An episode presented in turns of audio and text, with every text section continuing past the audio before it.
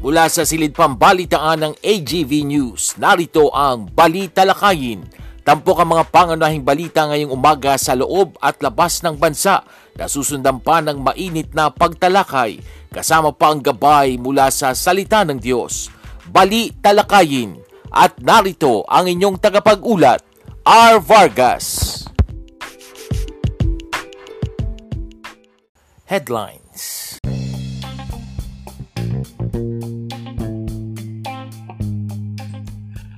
Sa ulo ng mga balita, isang daang pisong dagdag sahod hindi raw kakayanin ng ibang employer.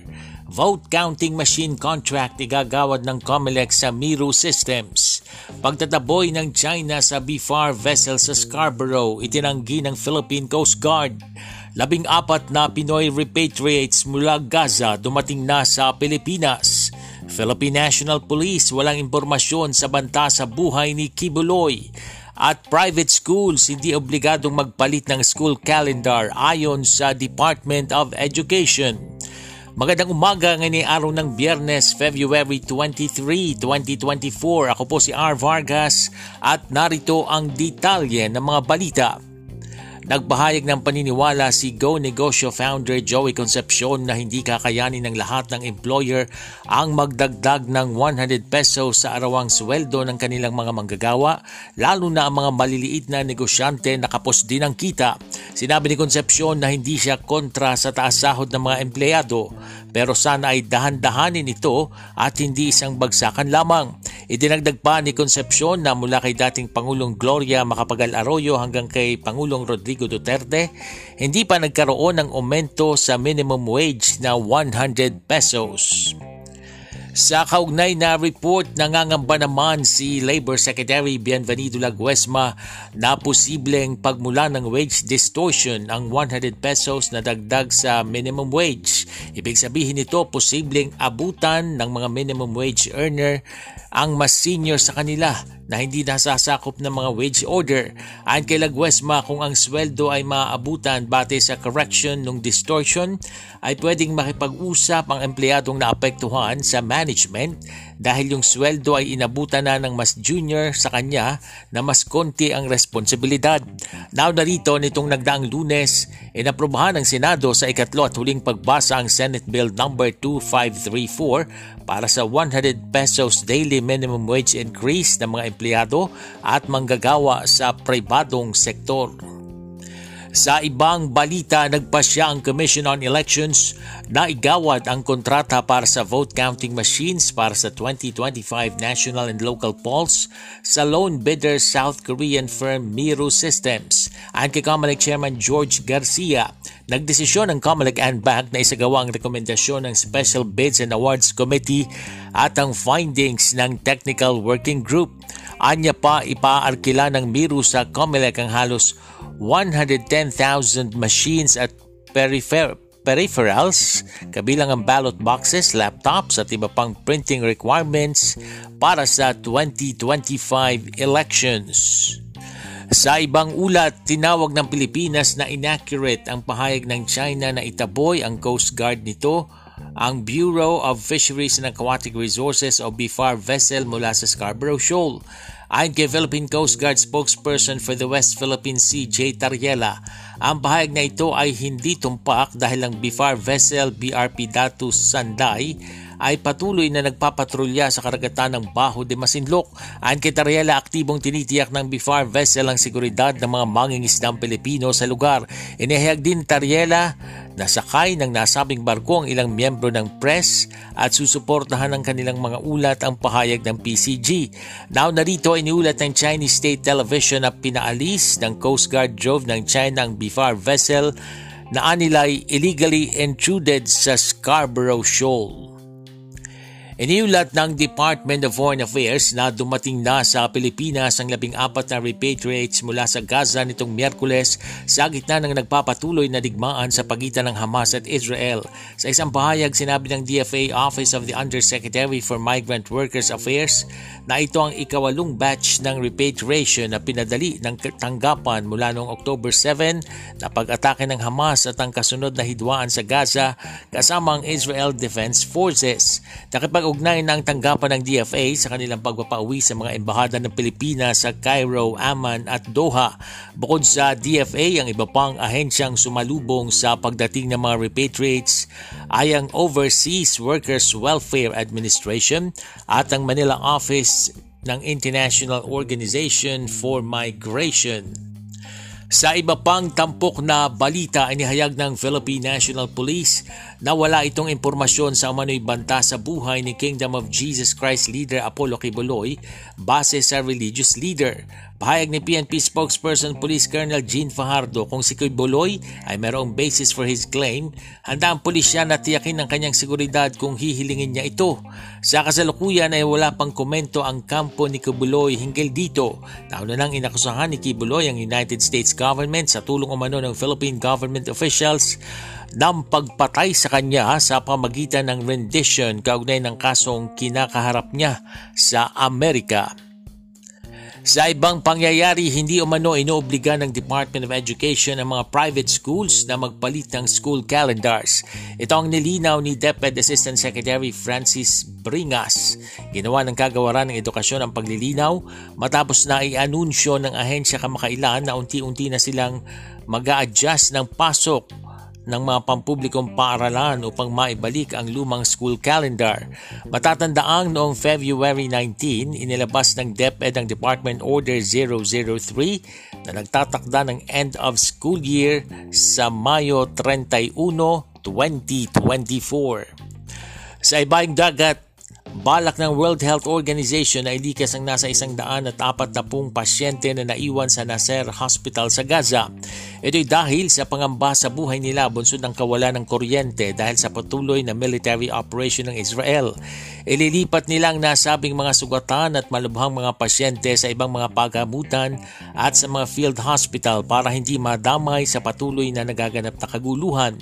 Nagkaroon naman ng matinding epekto sa ekonomiya ng Gaza ang patuloy na kaguluhan doon.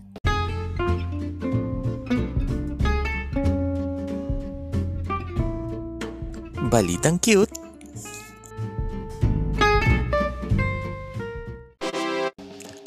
Sa ating balitang cute, isang ukay-ukay seller mula sa Zamboanga City ang may natagpo ang sing-sing na nasa loob ng isang bag na ibinebenta niya online. Nagtataka siya kung ito ba ay tunay na branded at mamahalin. Kaya naman, ipinasuri niya ito sa isang alahera at sinabihan daw siya na Russian diamond ang mga bato. Gayunman, lumabas sa pagsusuri na coated lang pala ang 18K gold ang singsing at hindi pure na ginto. Ang mga bato naman ay hindi diamond kundi ordinaryo lamang na Russian stone. At yan ang mga tampok na balita sa umagang ito. Ako po si R. Vargas. Samantala wag po kayong bibitiw dahil magbabalik pa ang balita lakayin makalipas ang ilang paalala. Kayo'y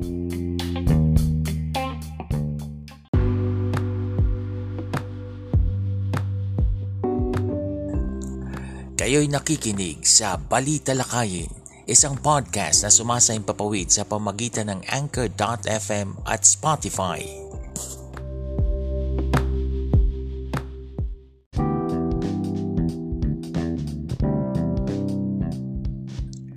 Good morning! Isang maganda at mapagpalang biyernes ng umaga po sa inyong lahat. Thank God it's Friday. Welcome po sa ating podcast na pinamagatang Balita Lakayin. Napapakinggan po sa pamagitan ng Anchor.fm at syempre napapakinggan din po sa pamagitan naman ng Spotify. Ako po ang inyong lingkod R. Vargas na ay nasa mabuti kayong kalagayan. Salamat at uh, happy weekend. Ha? Uh, marami nang nagpapasalamat dahil biyernes na nga ngayon. At sana nga po ay uh, ma-enjoy ninyo ang weekend bukas. Sa bagay yung iba may mga pasok pa rin naman ano ha? At yung iba ay uh, wash day. Oo hindi rin makakapag-rest ng husto. At meron din ibang mga activity na gagawin. Pero dun sa mga magre-rest eh, enjoy po ninyo ang inyong mga pahinga. Muli, welcome po sa ating programang Balita Lakayin. At uh, shout out, shout out po sa lahat ng ating taga-subaybay, yung ating mga tagapakinig sa Texas, USA, sila Ate Cecil Anunciacion, Kuya Ame, Pauline June, Julian May, syempre yung misis ko ay nakikinig habang papasok sa trabaho ngayon At uh, ganun din naman po ay uh, nakikinig din ang mga kasamahan natin sa church na sina Sister Liway Cruz at si Ate April Cruz na kanyang anak ang aking mother nakikinig din. Puro ka mag-anak ko eh. No? Pati yung mga nakikinig sa atin dyan sa, sa Paranaque, sina Ate Rose Tanyoka, dyan naman sa bahagi ng Batangas, sina Kuya Ronnie Manansala sa may Cuenca, Batangas, at sa iba pa nating mga taga-subaybay, binabati namin kayo kung kayo nagse-celebrate ng inyong mga birthdays, anniversaries, and special occasion. Pagbati po mula sa Balita Lakaying Podcast. Sa madala mga kaibigan, inaanyayahan ko rin po kayo mamaya ha, na manood at makinig ng programang Usapang Budget natin. Oo, kasama po ako dyan together with the Department of Budget and Management Undersecretary Goddess Hope Libiran. Mamaya po yung alas 6 ng gabi, opo, alas 6 ng gabi hanggang alas 7 ng gabi, mapapakinggan sa pamagitan ng Radyo Pilipinas, uh, 738 kHz sa pihitan ng inyong mga radyo sa AM. Ganon din po, tayo ay uh, napapanood din ng sabay sa Channel 3. Doon naman sa mga gumagamit ng TV Plus at Channel 45 to 49 sa mga gumagamit ng Afford the Box at meron din po sa Facebook page ng Radyo Pilipinas syempre sa Facebook page ng Usapang Budget natin ng DBM at uh, meron din sa uh, Facebook Live naman ng uh, Philippine Information Agency. Doon naman sa mga gumagamit ng digital TV, makikita nyo po yung PTV SD2. Mapapanood nyo po kami dyan. At syempre, mapapakinggan nga sa Radyo Pilipinas. Usapang budget, panoorin at pakinggan. Mamayang gabi na po yan mga kaibigan at meron kaming mga hatid na impormasyon sa inyo. Samantala, dire-diretso na po tayo sa ating mga pagtalakay sa umagang ito. Oo, mga kaibigan, at talaga namang eh, mainit na usapin ngayon itong uh, tungkol sa sa tinatawag na wage hike, salary increase. Oo.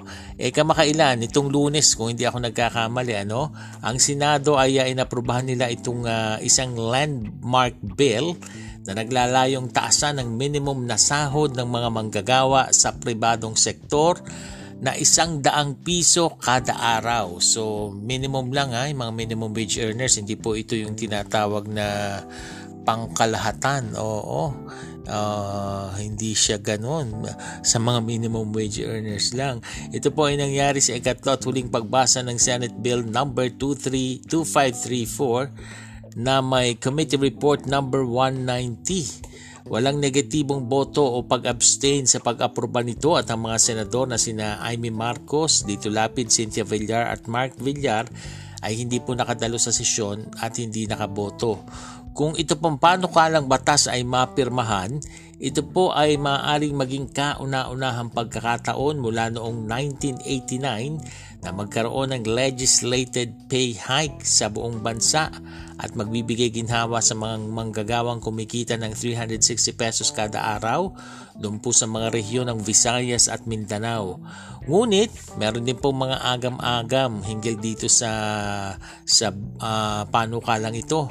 Ayon po sa Department of Labor and Employment, Maari daw magdulot ito ng pagtaas ng presyo ng mga pangunahing bilihin kung tataasan ng sweldo. Gayunman, ito pong mga labor groups na Partido ng Manggagawa at Kilusang Mayo 1 o KMU ay nagpahayag po ng pagtutol sa pahayag na ito ng DOLE at sa Employers Confederation of the Philippines o ECOP dahil sa kanilang pagkontra sa pagtaas ng sahod at pagpapakalat ng pekeng impormasyon.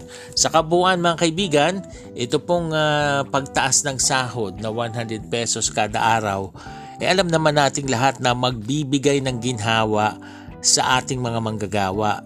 Ngunit, meron din pong potensyal na epekto sa mga negosyante at sa ekonomiya lalo na dun sa sinasabing maliliit na negosyante. Sabi nga ni Joey Concepcion dun sa newscast natin kanina di ba? Na talaga namang kakarampot din naman yung kinikita eh parang hindi sila makakasunod kung ganitong merong aumento sa sahod na 100 pesos. Ang pag-aaral po ng National Economic and Development Authority o NEDA ay nagpapakita na itong pagtaas ng employment rate, makakatulong upang maibsan ang epekto ng mataas na inflation sa purchasing power ng mga Pilipino. Gayun din po, yung pag-angat ng ekonomiya maaring maging positibong impluensya sa pagkonsumo at paglago ng bansa. Pero sa kabuuan, bagamat alam natin lahat, sinasabi ko kanina na yung pagtaas ng sweldo, pagtaas ng sahod, magan, may magandang layunin po yan para sa mga manggagawa at talaga naman nating, alam nating mga manggagawang makikinabang dyan. Ngunit mahalaga rin po na suriin ang mga posibleng epekto nito sa iba't ibang sektor ng lipunan, at ekonomiya ng bansa lalo na yung mga employers na hindi kayang magbigay nito yung mga maliliit na negosyante. So dapat eh talagang suriin, tingnan yung pros and cons ng panukalang ito. Although hindi pa naman talaga ito batas, dahil wala pang wala pang ako naririnig tungkol sa House of Representatives na may sinusulong silang ganito o wala pa rin silang naipapasa kasi magba-bycam yan pag naipasa sa bycam eh tsaka pa lang po yan mapipirmahan ng ating Pangulo. Eh sa House parang wala pang sumusulong. Paano magbabaycam? Ni wala pa yata mga committee hearing tungkol dito. So abangan po natin ang mga development sa bagay na yan mga kaibigan. Samantala sa iba namang uh, issue Eto ha, sa ibang mga usapin mga kaibigan, eh, mainit na mainit tong issue naman ng El Nino phenomenon kung saan sinasabing maraming lugar na raw ang nakararanas at nakararamdaman ito. Eh, ayon po dito sa Department of Science and Technology, eh, mas malakas daw po ang El Nino phenomenon na naapektuhan nakakaapekto ngayon dito sa ating bansa ngayong taon 2024. Ayon po dito kay DOST Secretary Renato Solidum Jr. ay meron pong 65 probinsya sa bansa maaring magkaroon ng tagtuyot ngayong Mayo 2024 dahil nga sa epekto ng mas matinding El Nino. El Nino po, yung tagtuyot po ito ha. Ang ilang epekto ng El Nino ay nararamdaman po sa ilang bahagi ng bansa Kabilang po yung pagbawas ng ulan, pagbawas ng uh, buhos ng ulan ng hanggang 80% na nagdudulot ng tuyong kondisyon o dry spell. Sa ekonomiya po natin, ang mas matinding El Nino ay maaring magdulot ng negatibong epekto sa ekonomiya ng bansa dahil sa pagkawala ng ani sa agrikultura at pagtaas ng presyo ng mga bilihin maaring maapektuhan ang sektor ng agrikultura, kalakalan at industriya dahil po sa kakulangan ng tubig at pag-aaksaya ng enerhiya. Ayon po sa datos ng Department of Agriculture, ang pinsalang dulot ng El Nino sa Western Visayas at Zamboanga Peninsula ay umabot na ngayon sa 155 million pesos Kita nyo, ang tinding halaga niya na, na ginawang pinsala ng El Nino dyan sa Western Visayas at Zamboanga Peninsula. Ito pong tagtuyot, maaring magdulot ng pagkawala ng ani, pagkamatay ng halaman, kakulangan sa pagkain para sa mga hayop, di ba? Pagdating naman po sa kalusugan, itong mataas ng na temperatura, yung tuyong panahon, lalo na ngayon magsa-summer, abay maaari pong magdulot ng hindi magandang epekto sa ating health. Sa ating kalusugan, maaari tayong magkaroon ng heat stroke, dehydration, at iba pang heat-related illnesses. When it comes naman po sa supply ng tubig, ang kakulangan sa ulan, nako, maaring magdulot ng pagbaba ng mga water reservoir ng mga dam tulad ng mga ilog, lawa at groundwater. Maaari po maapektuhan yung supply ng tubig kaya tipid-tipid po muna sa paggamit ng tubig Lalo, lalo na't may El Nino at may summer, sabi ng mga eksperto, kung mainit na yung summer na nararamdaman natin, yung panahon ng, uh, ng tag-init, abay, mas, matit, mas titindi daw ngayon dahil nga may umiiral na El Nino phenomenon. So, tipid-tipid po ng tubig ha. Paano kaya yun? Ano? Init. Paano ka makakaligo? Magtitipid ka. Eh, pag ganyan tag-init, gusto mo maligo ng maligo, di ba? Eh, inom din po ng tubig, pero siguro wag naman sobra-sobrang magsayang, ano ha? Sa kabuuan po, mahalaga po na talagang uh, handa tayo pare-pareho, magtulungan at uh, katulong din po ang uh, ating pamahalaan na gumagawa rin ng paraan upang maibsa naman itong epekto ng mas matinding El Nino dito po sa ating bansa. So patuloy kayong nakatutok dito sa ating uh, podcast na Balita Lakayin. Huwag po kayong aalis ilang sandali. Susunod na po ang ating tampok na gabay mula sa salita ng Diyos. Makalipas ang ilang paalala.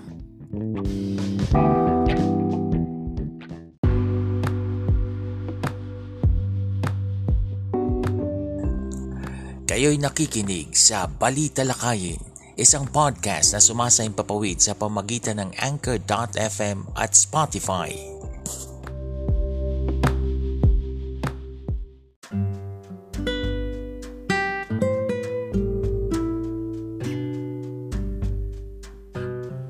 At narito na ang gabay mula sa salita ng Diyos. Tampok ang pagbubulay-bulay sa kanyang salita.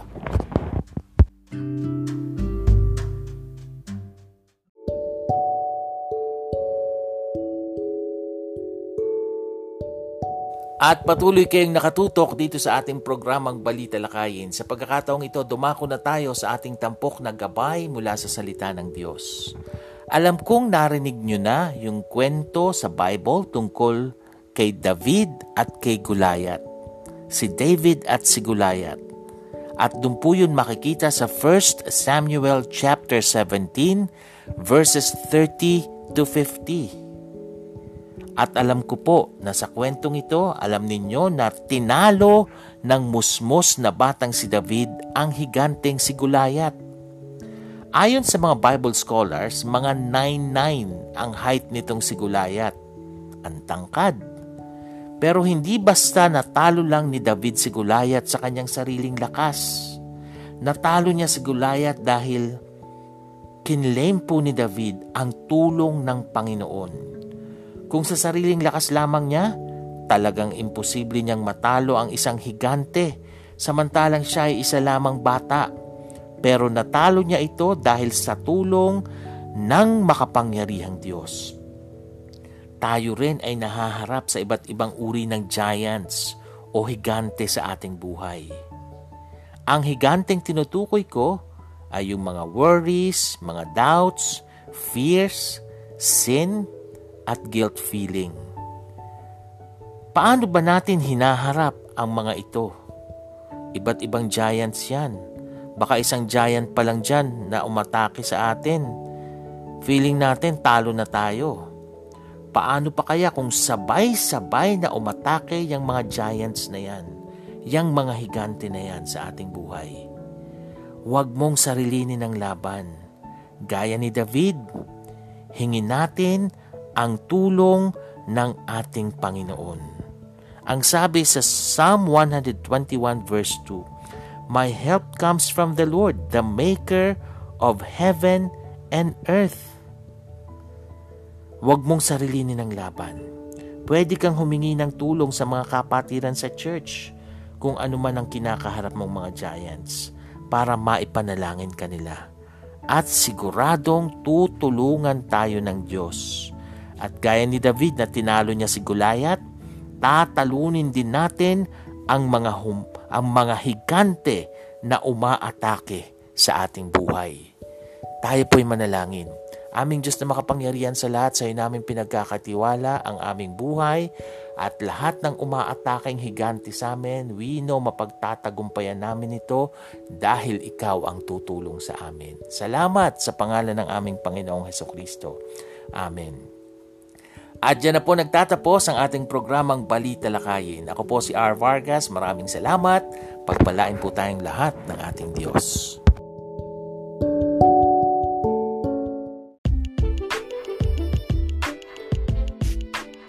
Inyong natunghayan ang Balita Lakayin. Muling subaybayan ang programang ito sa susunod na Pagsasahim Papawid